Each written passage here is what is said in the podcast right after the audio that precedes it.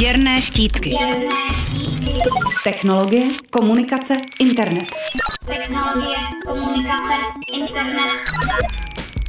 V debatách o nových technologiích, které lidstvo už brzy přivedou do zářné budoucnosti, nikdy nechybí téma samořídících aut. Automobilky i technologičtí giganti s nimi experimentují už několik let a podle nadšenců i médií má jejich masové rozšíření přijít každou chvíli. Loni v červnu web Business Insider předpověděl, že v roce 2020 bude na silnicích na 10 milionů samořídících vozidel.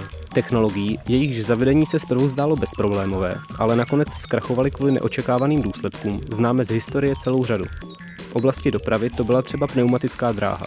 Vzduchem poháněné vlaky, navržené a testované v polovině 19. století, se neuchytily mimo jiné kvůli krysám, kterým zahutnalo těsnění vzduchovodů z loje a z medu. Z technologických novinek posledních let potkal rychlý konec například v díle Google Glass. Podobně můžou dopadnout i samořídící auta.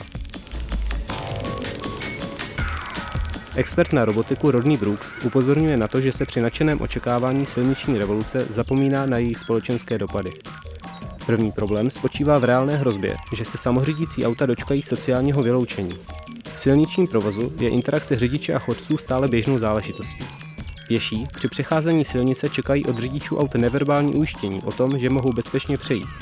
Na jiných místech musí řidiči často čekat, až proutedí zastaví. Platí to zejména na přechodech bez semaforů, které jsou i na mnoha místech v Praze. Tahle nepsaná pravidla se často liší čtvrť od čtvrti a samořídící auta, která nemají žádnou schopnost se interakcí zúčastnit, je nemůžou dodržet. Proto jim nezbude, než se řídit obecně nastavenými zásadami. To s sebou ale nese dilema. Pokud budou auta k chodcům příliš ohleduplná, hrozí dopravní zácpy a frustrace řidičů klasických aut. I drobné projevy despektu k ostatním účastníkům provozu zase můžou vést k tomu, že je chodci budou nenávidět. Z neschopnosti samořídících aut podílet se na sociálních interakcích plyne i druhý problém. Této antisociálnosti budou moct jejich majitelé využít. Místo manuálního parkování jednoduše vystoupí a nechají své auto zaparkovat automaticky. Výrobci to dnes popisují jako výhodu, ale s rozšířením samořídících aut můžou například na sídlištích parkující vozy ucpat celé ulice. Podobných situací, kde budou řidiči spoléhat spíš na své samořídící auto, než na pravidla silničního provozu, může vyvstat celá řada. Rodney Brooks dodává, že pokud nám přijdou nereálné, stačí se podívat, jak řidiči okolo Silicon Valley ve svých poloautomatických Teslách zabírají levý pruh určený k předjíždění. Všednodenní problémy se samořídícími auty budou pravděpodobně plodit určující kauzy, které nakonec rozhodnou o jejich rozšíření. Příznivci i kritici automatického řízení se ale shodují na nesmyslnosti morálních dilemat, která v souvislosti se samořídícími auty kolují na internetu. Tyhle komplikované varianty takzvaného tramvajového dilematu se ptají třeba na to, jestli má samořídící auto přejet spíš 4 zloděje nebo jednoho držitele Nobelovy ceny. V praxi jsou ale nepodstatná.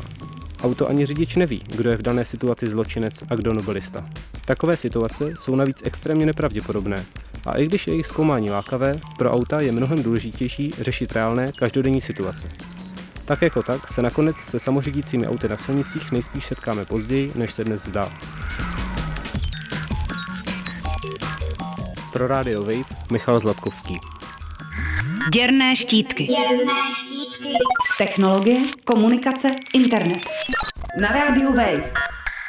Pusťte si svůj nejoblíbenější pořad, magazín nebo rubriku jako podcast. Kdykoliv a kdekoliv ve vašem mobilu i offline. Více na wave.cz/podcasty.